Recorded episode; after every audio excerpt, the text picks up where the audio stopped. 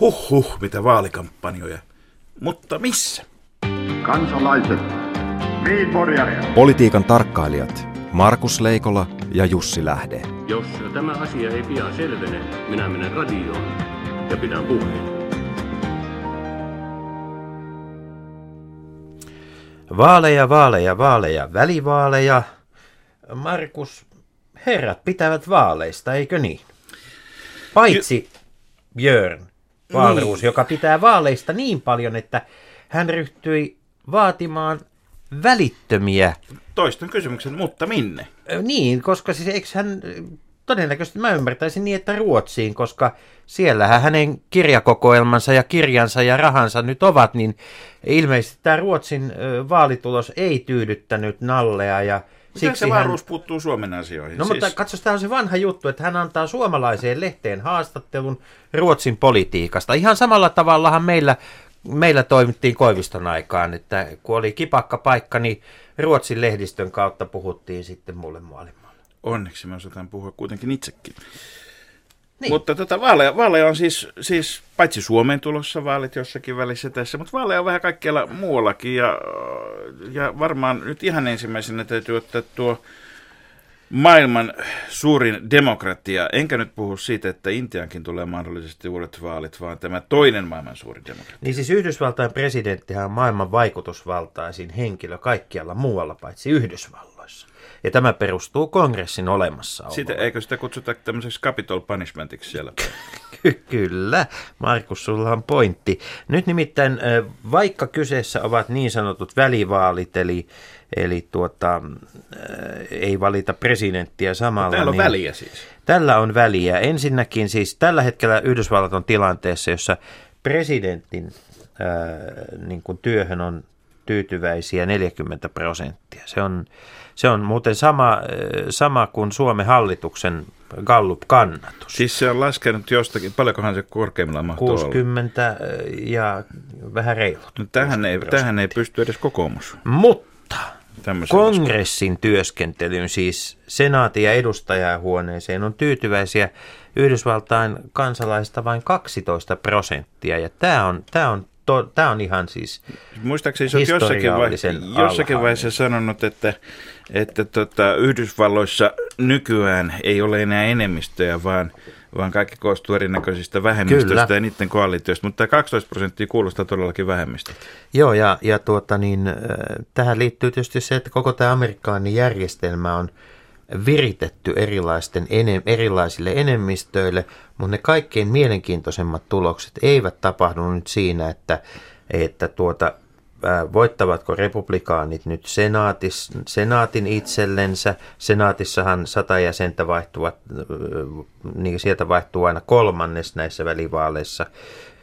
Käydään, käydään nämä vaiheet niin. läpi. Mitä siellä senaatin vaaleissa pitäisi katsoa? Missä on vaankieli ja, ja, ja tuota, miltä se näyttää? Vaankieliä on tietysti siinä, että tuota, tällä hetkellä demokraateilla on 53 paikkaa, republikaaneilla 45 paikkaa ja sitten kaksi itsenäistä ovat käytännössä vai, äänestäneet siellä demokraattien puolella. Nyt näyttää siltä, että republikaanit saattaisivat saada, saada niin kuin demokraattien, demokraattien ää, etumatkan kiinni.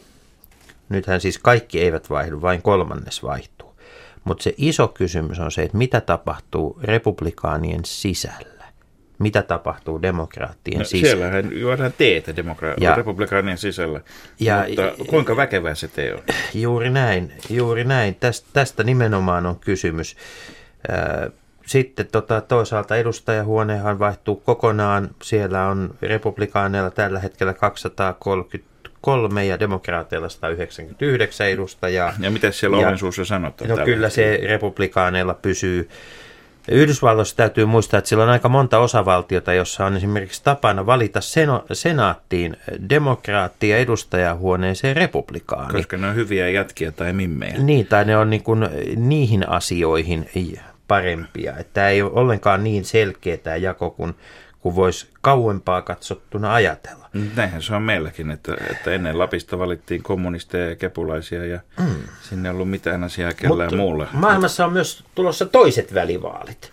Ja nämä onkin hyvin mielenkiintoiset välivaalit, nimittäin nämä käydään siellä siis Venäjän ja Ukrainan välissä. Kyllä vaan. Niin sanotussa Donetskin tasavallassa järjestetään niin sanotut vaalit. Ja Luhanskissa sama juttu, koska mitä Donetsk edellä, sitten Luhansk perässä. Mm. Tuota, niin. Ne, ja niissä tuota, ne, ne, nämä, nämä vaalit vasta mielenkiintoiset onkin, koska tuota, siellä ei ole ollut hirvittävän paljon ehdokkaita, mikä johtuu siitä, että osa, osalla ehdokkaista on ilmoitettu, että ei ole mitään asiaa. Toisin sanoen, kuten yksi hyvä tunnusmerkki sille, että mikä on demokratian aste, on se, että kumpi on tärkeämpää, varsinaiset vaalit vai se, missä, se tilaisuus, missä valitaan keskusvaalilautakunta. Ja kyllä se tässä näyttää, että Donetskin ja Luhanskin kohdalla tämä keskusvaalilautakunnan valinta on ollut huomattavasti keskeisemmässä osassa. Niin. On murhauhkauksia, on, on, on tuota, kukaan ei tiedä mikä se todellinen äänestämisprosentti on. Nythän sehän me tiedetään jo, että Krimi, Krimillä aikoinaan kauan sitten, eli tämän vuoden alkupuolella, niin kun siellä järjestettiin kansanäänestys, niin, niin tota, todellinen vaaliprosentti ja, tode, ja, ja sitten ilmoitettu äänestysprosentti oli kovin erilaiset keskenään. Ja, ja kukaan ei oikein tiedä, että mistä näitä, mistä näitä lukuja oikein sitten varsinaisesti tulee. Tässä tapauksessa, tässä, tässä Ukrainan tapauksessa varmaan keskeisintä on kuitenkin, että on täysin vastoin sitä Minskin sopimusta, johon myöskin Putin ja Putinin edustajat laittoivat nimensä. Mutta eikä tässä vielä kaikki. Mukana myös japanilainen veitsisarja tai ainakin australialaiset pakotteet. Niin, siis pakotteet, pakotteet tuota, kun sanot Ukraina, niin sitten tulee aina mieleen pakotteet, mutta tiesitkö, että Australia lopettaa pakotteensa näiden vaalien jälkeen? Öö, tuskin kuitenkaan Luhanskia kohta. Ei, vaan Fidjin vaalien, koska Styynemeren oseanian kuuluva saarivaltio Fidji, siellä on ollut ensimmäiset ö, demokraattiset vaalit kahdeksan vuoden sotilasvallan jälkeen. Että näin se menee eteenpäin kuitenkin tämä demokratiakin ja, ja sen seurauksena Australia on päättänyt todellakin lopettaa pakotteensa. Siellä on vaalivoittaja mainittakoon, että se on Fiji First, Fiji ensiksi puolue, joka voitti 32 paikkaa 50 ja näyttää siltä, että herra Bainimaramasta, Frank Bainimaramasta tulee sitten uusi pääministeri. Eli nyt voimme syödä siis hyvin mielin jatkossa Havajin leikkien lisäksi myös Fitchin leikettä. Kyllä vaan, ja jos katsomme, jatkamme siitä Fitsistä itäänpäin, niin pääsemme länteen, eli, eli tuota, Etelä-Amerikkaan, siellähän on myöskin Pohjois-Amerikan lisäksi myös Etelä-Amerikassa on varsin vilkas, vilkas vaalivuosi. Laajemmin on jo uutisoitu se, että Dilma Rousseff voitti jatkokauden Brasilian presidenttinä hyvin täpärästi. Sinä en tiedä, ratkaistiinko se rangaistuspotkulla vai millä sitten. Niin, kyllä se jatkoajalle taisi ääntenlaskenta siinä mennä, mutta tota, ne oli aika, se oli sillä mielenkiintoinen vaali kuitenkin, että, että se oli täpärä vaali, mutta sen jälkeen ei ole käyty mitään keskusteluja siitä, etteikö, etteivätkö vaalit olisi olleet asiallisesti järjestelmät. Ja tämä on aina tärkeää. Niin kuin tä, tä, silloin voidaan sanoa, että silloin se demokratia todella toimii. Mutta entäpä sitten Uruguay? No Urugu, Uruguay, siinä aivan Brasilian... Valittiinko siellä nyt maajoukkue vai? Siellä ei valittu maajoukkuetta, mutta siellä on ollut mielenkiintoinen presidentti, maailman köyhimmäksi presidentiksi sanottu Jose Mujica, jonka kansa tuntee nimellä Pepe joka on muun muassa pitänyt huolen, että siellä on homoavioliitot, marihuonan laillistaminen, tehty, on kutsuttu syyrialaisia pakolaisia asumaan sinne, otettu vastaan on pakolaisia. Minun täytyy kyllä sanoa, että kyllä tuommoisessa katolisessa maassa perinteiset arvot eivät ole nyt kovin kunniassa. Mm. Mutta sitten tilalle, tilalle veikataan, veikataan tota, että valta, valta vaihtuu, että se menisi täältä vasemmistolaiselta vasemmistolaiselta valtapuolueelta, joka on nimeltään Frente Amplio, eli, eli leveä rintama, niin siirtyisi Colorado-puolueelle. Ja Pedro Bordaberry, joka on muuten entisen diktaattori Juan Maria Bordaberrin poika, on, on nyt vahvoilla. Niin, vallan perimys tapahtuu joskus näinkin päin. Mitäs kuuluu Afrikkaan? No, Afrikkaahan kuuluu vaan huonoa, se on koko maanosa ihan... Ei kun mehän päätettiin, että nyt tehdään lähetys, jossa ei kertaakaan mainita E-sanaa eikä perhesurmia. Mm. Mutta Afrikkaan kuuluu hyvää, koska Mitä sä tiedät muuten Botswanasta? Se on siellä Afrikan tähdessä. Sieltä kun kääntää rosvon, niin kaikki rahat menee. Joo, mutta Näin hän- kävi eilen. Näin, näin kävi eilen. Botswanalaiskirjeestä puhutaan vaan paljon vähemmän. Terveisiä vaan Hämeenlinnaan sinne pellolle kaikille, niin tota, jotka katsovat kuinka aurinko nousee. Pylonin takaa. Kyllä, tolppa on tässä tapauksessa, se on niin vähän niin kuin tolppalaukaus ollut tämä Hämeenlinnan autokauppajuttu, mutta me ei mennä siihen kuitenkaan, vaan, vaan Botswana on siitä merkillinen maa kuule, että, että tuota, siellä on vuonna 1966 se on itsenäistynyt, siellä on ollut pelkästään demokraattisia vaaleja koko ajan. Kaikissa vaaleissa on voittanut Botswanan demokraattinen puolue, ja, ja kaikkien asiantuntijoiden mukaan nämä vaalit on edelleenkin demokraattisia. Nyt se, mikä on mielenkiintoista, niin presidentti, tuota, jonka nimi on Ian Khama, en tiedä lausutaanko se Khama vai Kama, mutta tota, hän on sen verran kovaa kamaa joka tapauksessa, että hän saa jatkokauden.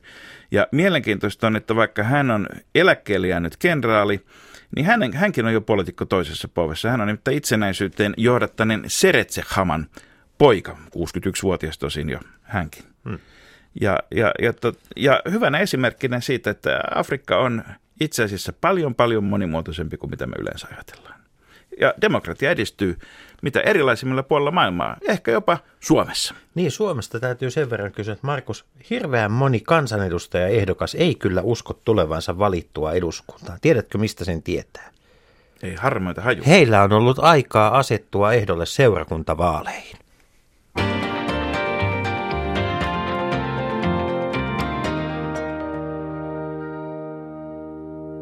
Ja jatkamme sitten näistä kotimaan vaali- ja politiikka-asioista. Tervetuloa meidän kaikkein kovin salainen asemme, jonka otamme aina esiin silloin, kun emme keksi, millä muulla tavalla voisimme millään lailla järkevästi käsitellä kaikkein vaikeimpia asioita. Helsingin Sanomien toimittaja Unto Hämäläinen, lämpimästi tervetuloa. Kiitos paljon. Ja tervetuloa, tervetuloa Suomeen, Unto, kun katselen tämän päivän, tämän päivän tuota, kuukausi, Helsingin Sanomien kuukausiliitettä, niin näyttää siltä, että olet viettänyt aika paljon tässä taannoin aikaa Suomen kansan tasavallassa. Mikäs se on? Pitää paikkansa.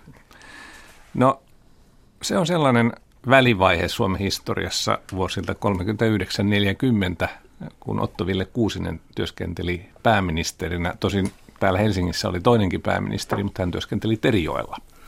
Olisiko se Ja- tämä päivä termi virtuaalitodellisuus? Kyllä, mutta kun äsken tuossa oli puhetta noista Donetskista ja Luhanskista, niin kannattaa kiinnittää huomiota siihen, että nehän ovat myös kansantasavaltoja.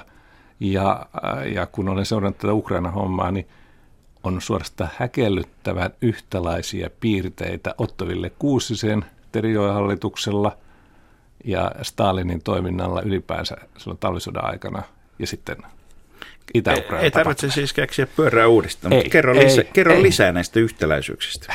No, siis kysymys on yksinkertaisesti siitä, että suuri ajattelija Lenin 1920-luvun alussa, kun Neuvostoliitto alkoi muotoutua, niin kehitti sellaisen ajatuksen, että kun puna-armeija valtaa uusia alueita, niin siellä alueella täytyy heti rekrytoida. Hän ei nyt käyttänyt varmaan juuri tätä sanaa, mutta tätä ajatusta kuitenkin. Rekrykonsultit liikkeelle. Kyllä, niin pitää värvätä porukkaa, josta sitten nostetaan paikallisesta väestä myötämielisiä, jotka, jotka tuota, muodostavat hallituksen.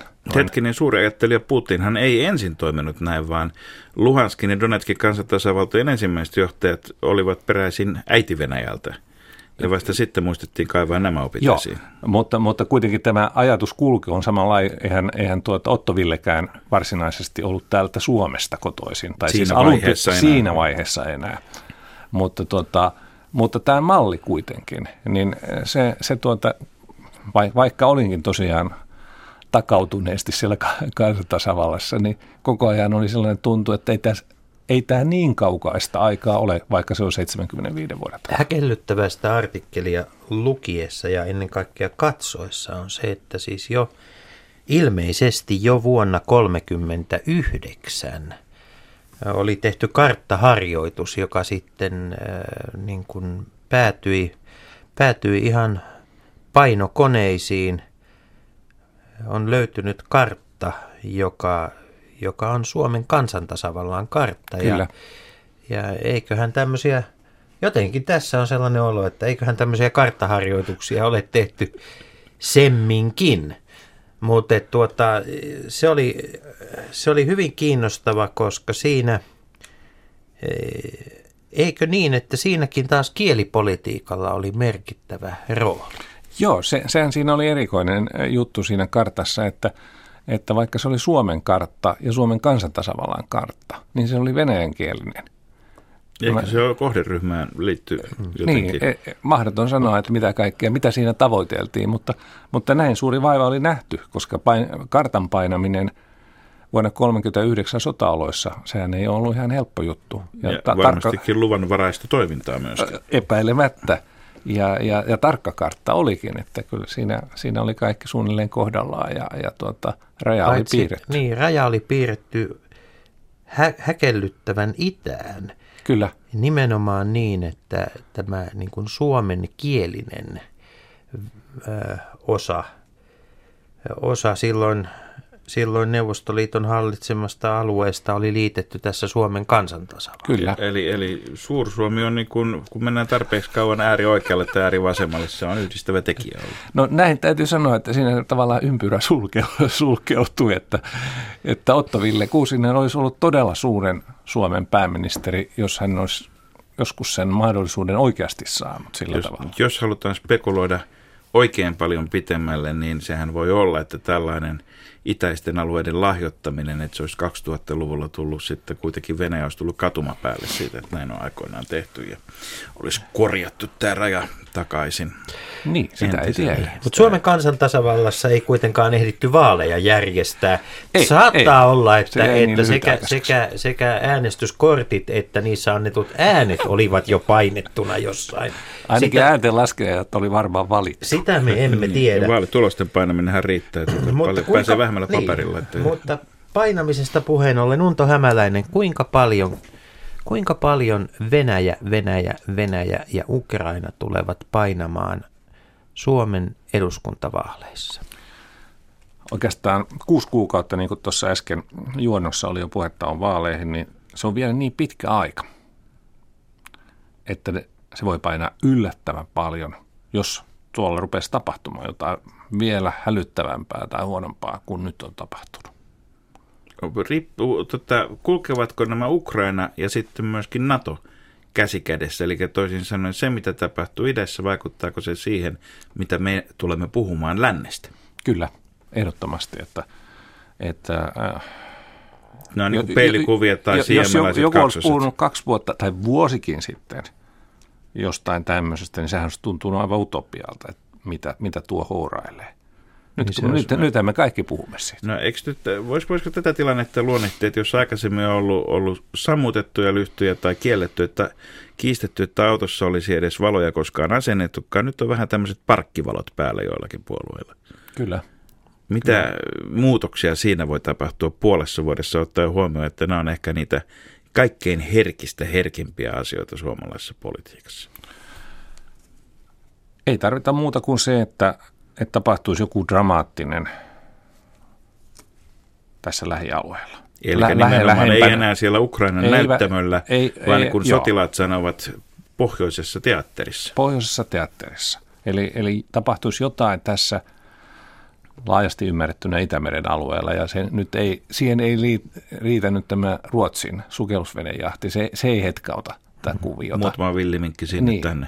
Se ei hetkauta. Mutta jos, jos en, en nyt rupea mielikuvittelemaan sen enempää, että mitä, mitä voisi tapahtua, jo, mutta jos tapahtuisi Ja jotakin. siis jos katsotaan ihan tarkkaan, mitä on, mikä on tässä suhteessa niin kuin faktisempi tapahtuma, niin, niin se on tietysti se, että Viron suojelupoliisin mies on muilutettu, merkittävä toimija siellä, muilutettu kuitenkin rajan yli epäselvästi merkityltä raja-alueelta Venäjälle ja Moskovaan, joka on, on siis rajaselkkaus. Kyllä.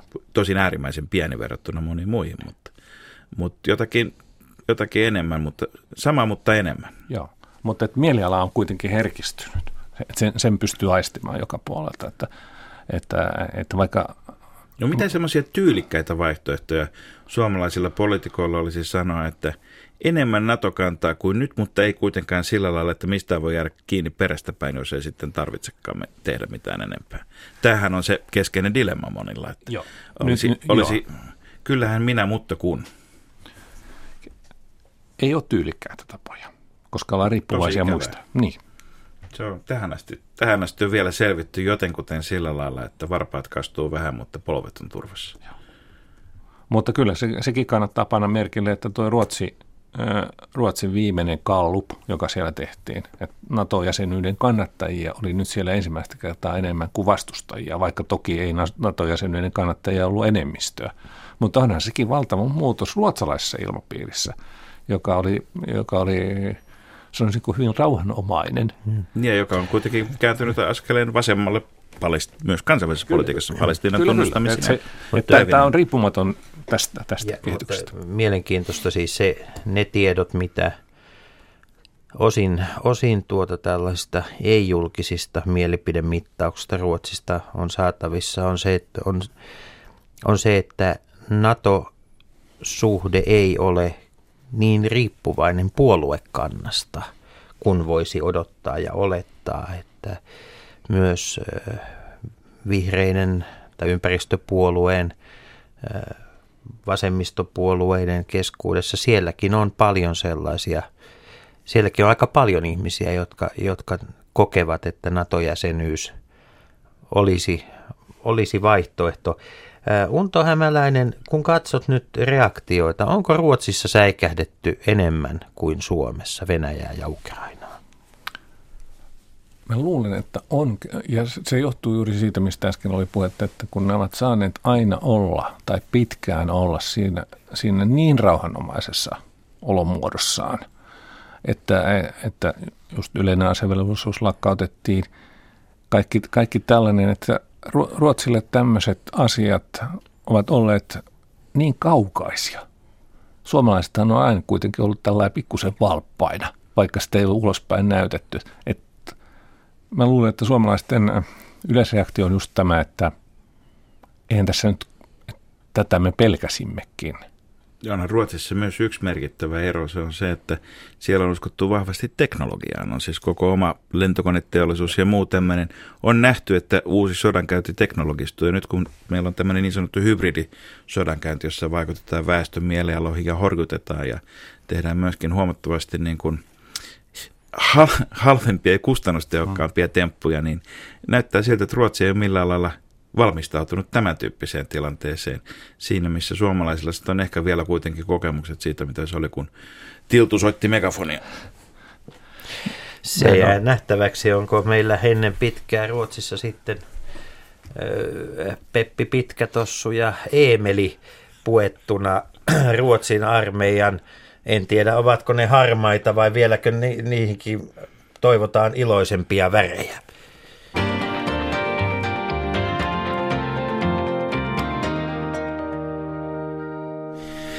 Niin, kun puhutaan, puhutaan ulkopolitiikasta, niin puhutaan tietysti myös presidentin ja puolueiden suhteista. Tota, onko nämä nyt sellaisia asioita, että ennen kuin puolueet tekevät tai puoluejohtajatavauksia, niin pitää konsultoida tuota linnan isäntää, joka, äh, kuten kaikki edeltäjänsäkin, pitävät huolen siitä, että muut muistavat, että hänkin on vielä olemassa?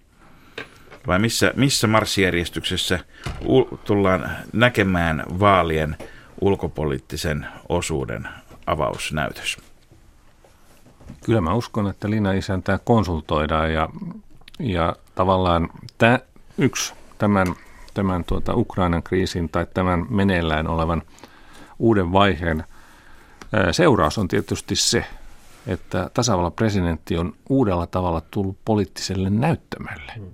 Politisoitunut. Hän on politisoitunut, että jos katsotaan nyt vaikka, vaikka tuota, ää, Niinistön alkua, siis ensimmäistä vuotta 2012-2013, niin silloin hän askarteli aika lailla toisten, toisenlaisten kysymysten parissa ja, ja, tota, ja politiikka kulki omalla tuaan.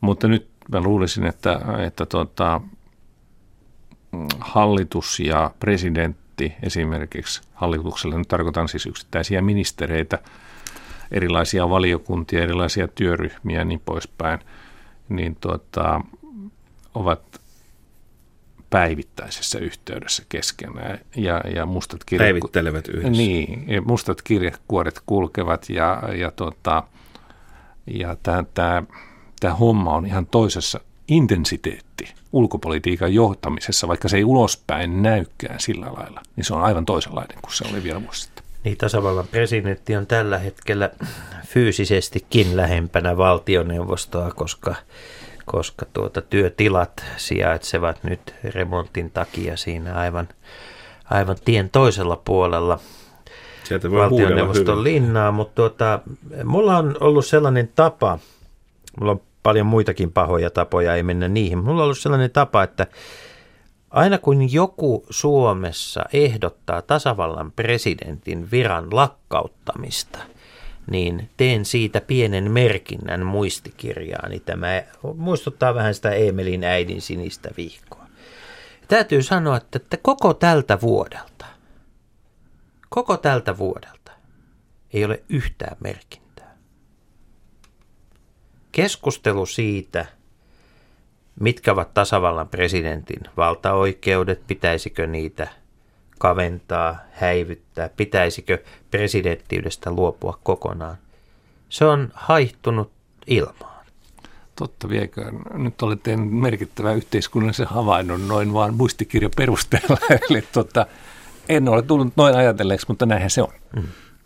No mikä on, mitä sitten on muuttunut pääministerin asemassa Suomessa? Siis ensinnäkin siitähän on tullut tämmöinen astinlauta eurooppalaisiin tehtäviin, koska Jyrki Katainen omalla esimerkillään osoitti suomalaisille, että Suomen pääministeriys ei ole se tehtävä, josta kenties pyritään sitten meritoitumaan tasavallan presidentiksi, vaan se on tehtävä, josta ollaan valmiita lähtemään komission, Euroopan palvelukseen, kenties tulevaisuudessa joihinkin muihin tehtäviinkin, muihinkin tehtäviin kuin vaikka perheyritysten liiton johto. Ja täytyy muistaa myöskin totta kai ne edeltäjien jäljet pelottavat, että mm se on ollut tehtävä, josta on ollut vaikea päästä sitten jatkamaan elämäänsä työelämässä eteenpäin. Mutta onko tämä pääministeriys ylipäätään, niin, niin onko siitä tullut vähän samannäköinen kuin presidenttiydestä, että sekin muokkautuu sen henkilön mukaan entistä enemmän, eikä vain pelkästään aseman mukaan? Kun Jussi otti tuon pohdinnan, niin rupesin tekemään mielessäni listaa, että missä ne nyt ovat nämä edelliset pääministerit. Eli Katainen on EU-komissiossa – Kiviniemi on OECDssä, Vanhanen on perheyrityksissä, Jäätteenmäki on EU-parlamentissa, Lipponen on eläkkeellä. Tuottelijana ja, ja, ja Aho on idän asioita idän, kaup- idän kaupan tehtävissä. Mm, kyllä. Eli tämä kirjohan on itse asiassa hyvin mielenkiintoinen. Sekin kertoo siitä, että pääministeriys on tosiaankin muuttunut, koska meidän normaali entisen pääministerin kuvamme oli se, että hänestä tuli tosiaan, hän oli joko pyrkimässä presidentiksi tai hänestä oli jo tullut presidentti, tai sitten hän oli pyrkimässä presidentiksi ja kasvamassa korkoa Suomen Pankissa. Hmm. Eli valtiollisissa instituutioissa mukana. Ja näistä kukaan ei ole sitä. Ja tai sitten vielä, jos katsotaan vielä kaikki muutkin johtavat ministerit, niin Heinäluoma taitaa olla viimeinen, joka on päätynyt eduskunnan puhemieheksi. Että jos jatkaa mm. parlamentaarista uraa, mutta ei ole tilaa hallituksessa, niin tämä ajatus siitä, että se on kuitenkin saman rankin tehtävä, niin, niin eipä, niin, eihän niitäkään tietenkään voi olla kuin yksi kerrallaan puhemiehiä. Tuota, mennään päivän politiikkaan. Helsingin Sanomien toimittaja Unto Hämäläinen – Kuinka pahasti kokoomuksen luottoluokitus on nyt suomalaisten silmissä romahtanut? Kokoomus on tarkkailulistalla. Jos käytetään tämä luottoluokittajia jäänyt käyttämään fraseologiaa. Joo. Eli, eli tota, ilmiselvästi on niin, että merkittävä osa kokoomuksen äänestäjistä, siis kun kokoomuksellahan on ystäväjoukko joka on, ja tukijajoukko, joka on yllättävän uskollinen niin si- siinä on nyt epävarmuuden tila. Ja, ja tota, se heijastuu tässä esimerkiksi nyt tässä ää, viimeisessä Yleisradion ää, julistamassa kalupissa oikein, oikein selvästi. Se ei välttämättä tarkoita siis sitä, että, että tämä äänestäjäjoukko olisi siirtynyt toiseen puolueeseen. Siellä on varmaan aika paljon Niin, semmoista. se juuri tätä Käyttäkää nyt takaa. vaikka klassista termiä, niin pikkukaupunkilainen kampaamoyrittäjä on nyt todella vaikea äänestää keskustaa, mutta onko kysymys siitä, että usko siihen, että kokoomus pystyy hoitamaan A, maan asioita ja B, heidän asioitaan, niin se on horjunut, se horjuu nyt pahemman kerran. Luvut näyttää siltä. Miten tuo Sari sairaanhoitaja suhtautuu näihin tähän sote, sote-keskusteluun, joka tuntuu kyllä olevan entistä enemmän, päivä päivältä entistä enemmän solmussa. Onko tässä nyt niin semmoinen Siis, tilanne? näyttää, sehän näyttää siltä, että kokoomus sanoessaan, että eh, tai osa kokoomuslaista, että ehkä sote-uudistusta, jota kokoomus on ollut vetämässä, ei pitäisi toteuttaakaan, että ikään kuin ampuu itseään jalkaan, mutta sitten ei ole päivystävää amputoijaa siellä tai Niin kuin- haavakirurgia. niin kuin tässä, tässä tuota eräs, eräs toisen puolueen edustaja totesi, että et, et kun Putin puhuu Ukrainasta ja kokoomus sotesta, niin he ovat yhtä uskottavia. Et, et se mitä sanotaan ja se mitä halutaan ei välttämättä ole yksi ja sama asia. Kaatuuko hallitus tähän sote-hommaan ennen aikojaan vai nähdäänkö, vai, vai saadaanko se valmiiksi ennen vaaleja? Tota, meidän täytyy palauttaa mie- mieliin tämä lähtökohta, että mistä tämä viimeinen sotevaihe lähti, koska niitä aikaisempia me ei ruveta nyt kertaamaan. Siihen ei aika riitä. siihen ei näinkään pitkä aika riitä, mikä meillä on käytössä. Eli lähtökohta oli se, että viime maaliskuussa kaikki eduskuntapuolueet tekivät yhdessä kesärannassa sopimuksen soten pääpiirteistä. Ja sitten ryhdyttiin toteuttamaan sitä. Ja sehän oli, sehän oli sillä minullekin järkyttävä kokemus, että oli juuri pari viikkoa aikaisemmin kirjoittanut Helsingin Sanomaan jutun, että, että tuota, nyt puolueet ovat siirtyneet jo vaalivalmiuteen, tarkoitin siis tulevia eduskuntavaaleja, eikä ole odotettavissa mitään semmoista, jossa hallitus ja oppositio löytäisi toisensa ja tekisi jotain oikeasti yhteistyötä, vaikka sellaista markkeerattiin. Ja se, siitä kahden viikon päästä sitten tuli tämä sote-sopimus. Jouduin sitten julkisesti pyytämään omassa kirjoituksessani anteeksi kavalia ajatuksiani, että, että, tota, että eikö muka pystyttäisi sopimaan, koska oli pystytty sopimaan. No nyt siitä on jo kulunut taas puoli vuotta. Ja on ollut monta vaihetta, mutta ei ole selvästikään semmoista läpimurtoa siitä, että mitä tässä pitäisi tehdä. Ja, ja kun tämä on niin valtava asia, kaikki, kaikki ne ulottuvuuksineen, mil, miljardiluokan juttu rahassa ja, ja moneen lakiin vaikuttava ja, ja, ja järjestelmiin vaikuttava, niin se jokainen päivä, jolloin se myöhästyy tai ei valmistu, kuinka vaan, niin se syö kaikkien siinä mukana olevia uskottavuutta. Ja kun meillä kuitenkin on tilanne se, että on hallituksen vastuussa. Että oppositiohan on hyvä hyvyyttää mukana tässä, niin sanotusti tässä, tässä leikissä vaaleihin asti. Niin se, se syö hallituksen uskottavuutta. Käyttääkseni tämmöistä ällötermiä, niin tästä ei oikein tunnu tulevan hyvää tarinaa. Tästä ei tule missään nimessä hyvää tarinaa. Ja, ja silloin kun se syö hallituksen uskottavuutta, niin, niin ää, tällä hetkellä näyttää vielä siltä, että ikään kuin oppositio tukee sitä hallituksen pyrkimystä enemmän kuin hallitus itse. Mutta jatkuuko tämä vaaleihin asti tämä näkymä siitä? Vai jos oppositio alkaa sanomaan, että hekään eivät itse asiassa usko, että siitä tulee mitään, koska heillähän on varaa vetäytyä jostakin On. pois, mistä he eivät viime kädessä vastaan, niin, niin tota, mikä, mikä seuraus sillä on poliittiselle tilanteelle ja, ja vaalien ajankohdalle? No, mä en usko vielä tällä syömisellä, että meillä mennään ennenaikaisiin vaaleihin. Eli jaksan uskoa siihen, että mennään huhtikuulle ja se olisi kaikin puolin järkevääkin. Mutta voi olla, että tässä muutaman viikon sisään joudutaan toteamaan niin kuin hallituksen puolelta, että tästä sotesta nyt ei tule mitään. Ja sitten sit, sit on kaksi rekordia. Kuntauudistus, jonka lähdettiin soitelle sotaan. Siitähän ei kukaan enää puhu mitään, se on laitettu pakkaseen. Sitten laitettaisiin pakkaseen sote. Okei, se on hall- nykyisen hallituksen päänsärky, mutta se on myös sitten seuraavan hallituksen päänsärky sillä tavalla, että jos tämä menee nyt solmuun, niin se sama solmuhan olisi pitäisi avata sitten uudessa hallituksessa. Ja silloin voi olla, että roolit on taas vaihtunut. Että ne, jotka nyt, nyt ovat oppositiossa, voivat olla solmuja avaajana, ja ne, jotka nyt ovat hallituksessa, pitävät niistä solmuista tiukasti kiinni. Sehän on demokratia. Ennen kuin mennään tulevaan hallituspohjaan, niin jos tämä sote kaatuu, onko Jyrki Kataisella mitään mahdollisuutta palata Suomen politiikkaan? On, totta kai. Siis sote on yksi, poli- kun nä- näitä on pitkään katsonut, niin me- meillähän on aika kaikenlaisia tällaisia juttuja, jotka ovat elämään suurempia kysymyksiä ja, ja, tota, ja ei se yksittäisen poliitikon, tai jo- jokainen tietää, että se ei vaikuta, vaikka olisi pääministeri tai kuka ta- mikä tahansa ministeri, niin, ja kuka tahansa poliitikko, niin yksittäiseen poliitikkoonhan tämä ei kaadu, vaan se kaatuu hyvin pitkälle siihen, että – ei ole kykyä tehdä so, sellaista sie- siedettävää sopimusta.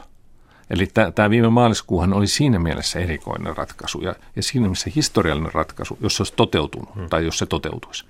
Että, että siinä, siinähän tavallaan etsittiin ratkaisua sieltä, semmoiselta alueelta, jota tavallaan kukaan sopijoista ei pitänyt itselleen parhaana mutta se kuitenkin kyettiin hahmottamaan, että tosta se nyt voisi löytyä meille kaikille. Eikö se ole jonkinnäköinen kompromissin aika se, klassinen tunnusmerkki, kyllä, kyllä. Että, Joo. että se on siellä kirkko on jossakin joko keskellä kylää tai sitten ihan toisella tontilla.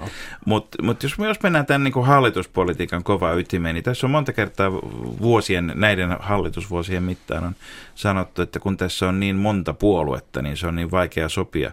On tietysti totta, että pienet puolueet ovat kukin voineet profiloitua omissa kysymyksissään, mutta fundamentaalisestihan tässä on kuitenkin kyse kokoomuksen ja demarien välistä ja kaikki muu on sitten semmoista sivuhöhää.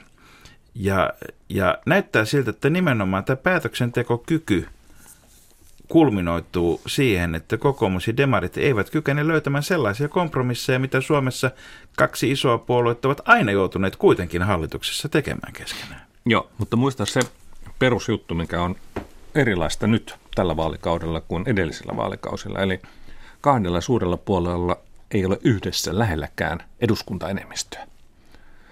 Ja joka vaikuttaa haluihin ja Se kykyihin. vaikuttaa haluihin ja kykyihin ihan hurjasti. Eli, eli mä jaksan uskoa, että jos Jyrki Kataisella ja Jutta Urpilaisella olisi ollut yhdessä eduskuntaenemmistö, ja vaikka olisi ollut tämä kuuden puolueen hallitus, niin päätöksenteko olisi ollut huomattavasti ripeämpää, koska se olisi riittänyt, että nämä kaksi suuren puolueen puheenjohtaja olisi päässeet yhteiseen ymmärrykseen. Olisiko Jutta Urpilainen siinä tapauksessa edelleen SDPn puheenjohtaja? Todennäköisesti joo.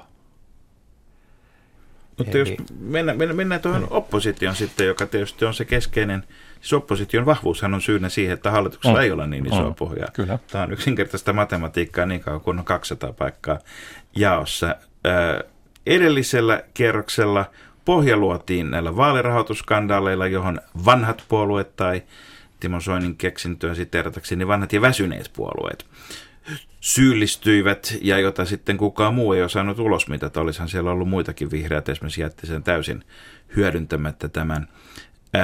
sitten sattui onnekkaasti nämä eurokriisit ajoittumaan vielä juuri eduskuntavaalien Portugalin alle. Portugalin huhtikuu. Portugalin ja huhtikuu ja Suomen vaali huhtikuu, kyllä vaan.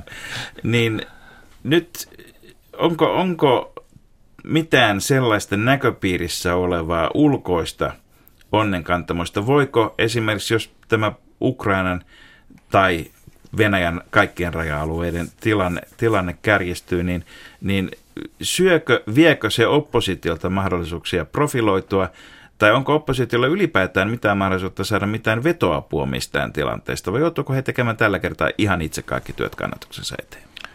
No, nythän äh, meillä on kaksi isoa oppositiopuoluetta, jos lähtee siitä, että, että tuota, nehän ovat nyt aika merkillisesti äh, niin kuin eri, eri tilanteessa. Ja se normaalisti, ja, ja se ei ole mitenkään erikoinen tilanne, koska tämä on tavallaan tämä kiikkulauta. Eli jos toinen oppositiopuolue pääsee nousuun, niin se toinen, se tavallaan se pa, puoluepari, jollaiseksi keskusta ja perussuomalaiset voi laskea, niin se ei saa sitten omaa, omaa nousua aikaiseksi. Ja, ja tota, tässäkin viimeisessä Gallupluussa kannattaa kiinnittää huomiota siihen, että alkaa olla 10 prosenttiyksikköä eroa keskustan ja perussuomalaisten välillä.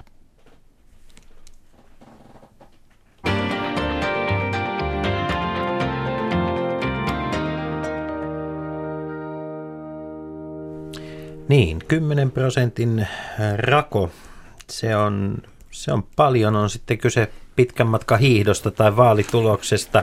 Unto Hämäläinen, Helsingin Sanomien politiikan toimittaja. Minä teen nyt tunnustuksen. Minä kirjoitin aikanaan, että tuota Suomen keskusta on pudonnut niiden puolueiden joukosta – josta Suomessa pääministeri tulevaisuudessa valitaan. Olin väärässä, Minä pyydän anteeksi. Tämä oli, tuota, tämä oli, minä kirjoitin sen kertaalle, mä kirjoitin sen silloin, kun, kun, tuota, äh, kun tuota Mari Kiviniemi valittiin siinä. Silloin kun mä katsoin sitä Kiviniemen ja Mauri Pekkarisen välistä taistoa ja – ja, ja jotenkin se Lahden puoluekokouksen, koko se tunnelma, se lähti mm. siitä siis ihan keskustalaisten omasta tunnelmasta. Ja, ja, ja aivan, huikea, aivan huikea erohan on siitä tähän päivään. Keskustalla on nyt siis 25 prosentin Gallup-kannatus. Mitä mihin keskusta voi kaatua? Mitä pitäisi tapahtua, että keskusta ei, ei menisi vaalivoittoon? Minkälainen, Unto Hämäläinen perässähiihtäjäblogin isäntä, minkälainen voiteluvirhe tarvitaan? Katkeaako sauva? Ei siihen tarvita edes sauvan katkeamista. Se, se yksi, yksi piirre, on, joka tämmöisessä tilanteessa on, kun puoli vuotta, puoli vuotta on vaaleihin ja kaikki näyttää menevän hyvin – niin on se, että tulee tätä ylimielisyyttä. Eikö se ollut kokoomuksen? Niin, sehän on varattu tontti jo. ei, ei se, se, se vaihtelee. Se, se, on, se on merkillinen on, luonteen onko, onko myös niin, että, että niin kauan kun ei sano mitään ja pysyy hiljaa, niin luvut säilyy, mutta sen jälkeen kun suunsa avaa, niin riski siitä, että se tulkitaan sammakoksi vain kasvaa. No joo, kyllähän se näin on. Siis että, Suomessahan kukaan ei ole onnistunut vielä politiikassa Lasse Virehenin tuhannen metrin kirjiin. Hmm. Joo, eli, eli nyt on kysymys lähinnä siitä, että keskustassa pitäisi pystyä hillitsemään hallitushimot, siis niiden näkyminen ulospäin. Eli, eli kun siellä, siellä se on vanha valtapuolue, joka, joka kokee, siis sen puolueen luonteeseen kuuluu, että se katsoo, että se on oikeutettu aina olemaan vallassa. Eli lopetetaan nyt niiden ministerin salkkujen jakaminen siellä tupailoissa. Kuuluuko, kuuluuko? Eli tästähän siinä on kysymys, että eli jaksaa, jaksaako tavallaan ää, keskusta olla nöyrä vaaleihin asti. Sen jälkeen sitä ei tarvitse enää olla. Niin, että se, ne hymyt, jotka nähdään tuossa kuudes päivä, kun keskustan puoluetoimistolla on kekrijuhlat, niin pystytäänkö ne pitämään niin kuin pois kansalaisten ja poliittisten vastustajien silmistä? Tässä on nimittäin hmm. tällä viikolla paitsi on mitattu ja tutkittu puolueiden imagoja ylimielisyyden osalta, niin oli myös tämmöinen tiedustelu enemmänkin kuin ehkä tutkimus tai mittaus tulevasta hallituspohjasta. Ja Yleisradion kanavalla on ehkä hyvä sanoa, että mielestäni tämä kyseinen tutkimus antoi täysin käsittämättömän väärän ja harhaisen tuloksen. Nimittäin kyllä mä, kun mä katson tätä keskustaväkeä, niin kyllä siellä enemmän nyt niin kuin pensselit etsivät punamultaa purkista kuin yhteistyötä kokoomuksen kanssa. Viime keväänä oli hyvin... on vähän tarttunut tämä E, jota taudin nimeä me emme niin, sano. Niin, vi, viime keväänä oli... Se oli vain kosketuksella. Joo, viime keväänä oli hyvin vahva tämmöinen porvarihallitus tunnelma. Ovi oli auki siihen suuntaan molemmin puolin, mutta nyt sitä on kyllä niin kuin keskustan puolelta vedetty, vedetty niin, kuin niin, että se on vain raollaan. Ja, ja tuota, keskustalla on aika kovia kokemuksia yhteistyöstä kokoomuksen kanssa. Miltä näyttää tuleva hallituspohja? Jos tästä mä olen samaa mieltä Jussin kanssa, että, tota, että tiedustelutieto, vaikka se tulisi niin kuin valtiolliselta tasoltakin, niin, niin tota, se ei välttämättä aina ole ihan oikea osunutta. Eli mä luulisin, että keskustassa, jos keskusta aivan itse saisi rakentaa tämän kuvion, siis sillä lailla, että se olisi suurin puolue, pääministeripuolue, ja, ja sen ei tarv- se, sit se saisi asetella nämä palikat myös muiden puolueiden kohdalta haluamaansa järjestykseen, niin minullekin on tuntuu, että se punamulta kutkuttaisi. Hmm. Siitä on kahdeksan vuotta kohta, kun viimeksi on ollut punamulta hallitus, ja, ja tota, tässä tilanteessa se sopisi keskustalle a- aika mukavasti. Ja onko silloin kyse peruspunamullasta? Peruspunamullasta varmastikin olisi kysymys, ja nimenomaan siis ajatus olisi se, että, että, että olisipa niin vahva, mm. että sillä olisi enemmistö, jonka jälkeen sitten voisi ottaa niitä täydentäviä puolueita, takiaispuolueita siihen. Niin, yli, ylipäätään niin. näyttää siltä, että nyt puhutaan, kaikki nämä spekulaatiot lähtee kuitenkin ensisijaisesti siitä, että kolme neljästä – Joo. Siinä tietysti isoin, kysy, iso, isoin tekijä tässä on varmasti se, että perussuomalaiset ja nimenomaan Timo Soini tehnyt kaikkensa saadakseen puolueesta hovikelpoisen. Ja onhan siellä herra paratkoon ensi vaalien jälkeen neljä vuotta kokeneempi eduskuntaryhmä ja tiettyjä harvennushakkuitakin on tehty sitä silmällä pitäen. Ja, ja tota, mutta keskeistä tietysti tässä on myöskin muidenkin puolueiden kuin keskustan vaalimenestys. Kyllä.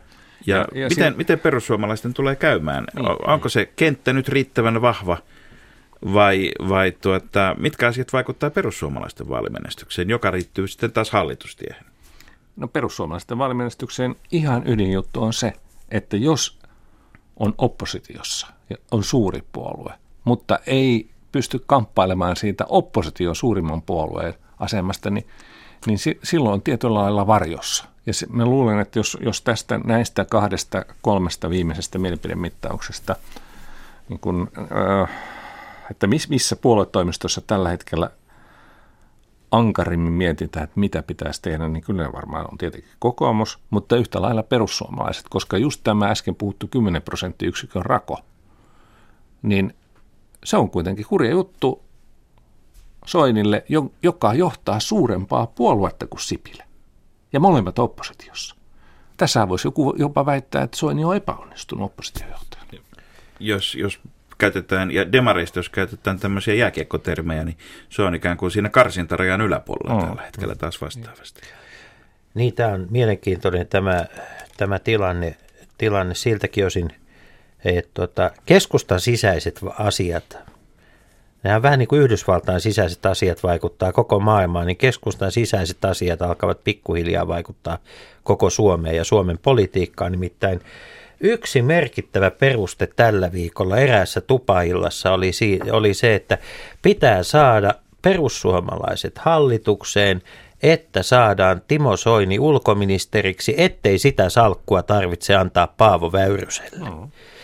Eli, eli kyllä tämä keskustan sisäinen valtadynamiikka, nythän siis kun valtaa ei ole ollut, niin valta on ollut aika lailla puolueen puheenjohtaja ja hänen, hänen uuden, voi sanoa, että osin uusi vanhan, mutta uuden regiiminsä hallussa. Mutta nyt, nyt kun voi sanoa, että kokeneet nenät haistavat vallan, niin siellä on aikamoinen tuiverus tulossa – keskustan tuvassa. Pysyykö, pysyykö Unto Hämäläinen, pysyykö keskustaväki ja pysyykö ennen kaikkea tämä kokenut poliitikko Kaarti? Pysyvätkö he Maltin tiellä vai, vai onko, onko, onko niin sanotusti keskustalla malttia menestyä? No kaiken koke- huonojen kokemusten jälkeen mä, mä uskoisin, että on, että, että keskusta on kuitenkin ollut lujilla viime, viime vuosina ja, ja jokainen siellä varmaan ymmärtää, että, että nyt, nyt ei ole riidan paikka. Että kyllä, kyllä mä uskon, että, että tämä, tämä Sipilä pystyy pitämään sen porukkansa koossa ainakin niin kauan kuin menestystä tulee. Ja, ja kun sitä on nyt tarjolla, niin kyllä se sitten, kyllä se, se porukka siinä pysyy mukana. Jos palataan vielä tähän, tähän ajatukseen siitä, että spekulaatiot lähtevät ensisijassa siitä, että kolme, jotkin kolme suurta mm. ovat se hallituksen runko. Johtuuko se enemmän kyllästymisestä pienpuolueisiin vai johtuuko se siitä, että halutaan saada ikään kuin yksinkertaisempi ja varmempi eduskuntaenemmistö, kun, kun kokemus nimenomaan siitä, että tämä eduskuntaenemmistö on keskeinen, riittävän vankka ja helppo on keskeinen, vaikka saman hengenveton täytyy lisätä tietenkään kokemusta siitä, kuinka helppoa on saada kolmen kannat sovitettua yhteen, kun se ei kahdenkaan ison kesken onnistu, niin näitä kokemuksia ei vielä kenelläkään ole. Joo, tässähän on tämä, että, että nyt kun ollaan sitä mieltä, että tämä on ihan kauheata, kun meillä on näin leveä, leveän pohjan hallituksia ja näin paljon puolueita hallituksessa, niin tuota, se, siihen kauhisteluun on ihan helppo yhtyä monella, monella lailla. Mutta mikä on se vaihtoehto? Että jos, jos kuviteltaisiin, että meillä muodostettaisiin kolmen puolueen hallitus, joista, jotka kaikki kolme puoluetta on suhtkot isoja, ja, ja sitten yksi, yksi neljästä olisi sitten jäisi oppositioon, ja kaikki pienet puolueet heivattaisi oppositioon. Ei se yhtään se helpompaa se elämä ole siellä. Siis elämä kerta kaikkiaan vaan ei ole helppoa. Niin, siis elämä ei ole silloin helppoa. Edes poliittinen elämä. Elämä ei ole silloin poliittinen elämä helppoa, kun ei ole rahaa, jolla ost- tehdään semmoisia sopimuksia, joissa kaikki saa jotakin. Mm. Maan pitäisi, on, rahaa on niin vähän ja velka on niin paljon, että pitäisi tehdä sopimuksia, joilla kaikkien etuja vähennetään. Eli voiko tästä sanoa, että yksi asia on ainoa, mikä on varmaa, joka on se, että tänäkin vuonna hallitusneuvottelijat saavat varautua siihen, että juhannus menee sinne, vaikka vaalit on huhtikuussa, ihan kuten neljä vuotta sitten. No se asia voidaan hoitaa sillä lailla, että tehdään tosi, tosi lyhyt hallitusohjelma. Tai sitten pidetään aikaisemmin ne vaalit. ja tota, Saadaan juhannus pelastettua. lyhyt hallitusohjelma ja, ja sen jälkeen pidetään ää, iso tiedotustilaisuus ja sanotaan, että näin hyvin me sovimme. Ja sitten oikeat hallitusneuvottelut aloitetaankin hallituksen toiminnan aikana. Tuota, tähän loppuu vielä lyhyt analyysi. Puhuttiin jo siitä, että Soinin, Soinille tämä vuosi ei ole ollut menestyksekäs. Vaikka hän on saanut nyt sen hiljaisuuden ja työrauhan omalta puolueeltaan, niin kasvua ei ole tullut. Koska alkavat ensimmäiset arviot Antti Rinteen onnistumisesta puoluejohtajana niin kuin vakavasti? Milloin, milloin näitä arvioita ruvetaan tekemään? Vaalipäivän iltana. Eli kyllä minulla on sellainen käsitys, että SDP – kyllä se nyt kokoaa rivinsä rinteen taakse ja antaa rinteelle sen mahdollisuuden, että hän, hän, saa, hän saa taistella vaalit ja, ja sen jälkeen katsotaan. Mutta tota, vaikea siellä on ja, ja tota, jännityksellä odotan, kun nyt, jos oikein muista Jussi, oliko näin, että Jutta Urpilainen kertoi pari kuukautta sitten, että marraskuussa hän kertoo, Kyllä. asettuuko hän ehdokkaaksi. Kyllä. Siinä on sellainen yksittäinen tapahtuma, jossa on huomattava signaaliarvo siitä, miten SDPn sisäiset mielialat ovat kehittyneet puoluekokouksen jälkeen. Ja aivan lyhyesti vielä, mikä on Alexander Stubbin asema, jos kokoomus ottaa takkin oikein kunnolla?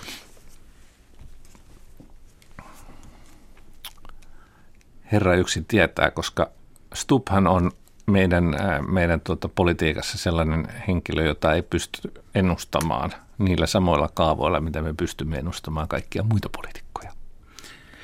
Joudumme varmaan jatkamaan ennustamista, mutta kiitämme Monta Hämäläinen tästä tunnista ja tästä panoksesta. Tämä keskustelu ei todellakaan lopu tähän, vaikka ei. ohjelma aika loppuu. Joo, mutta toivomme myös, Unto, että me näemme joko blogissasi tai kirjoituksissasi tämän Stubin kaavan vielä ennen kuin vaali-ilta koittaa. Kiitoksia. Ja, ja hyvä puoli on se, että työthän ei lopu tästä kesken. Nyt sen sijaan vetäydymme viettämään viikonloppua, koska eihän nyt se elämä pelkkää työtäkään voi olla. Kiitos. Kansalaiset, niin Politiikan tarkkailijat Markus Leikola ja Jussi Lähde. Jos tämä asia ei pian selvene, minä menen radioon ja pidän puheen. Perjantaisin aamu 10 uutisten jälkeen.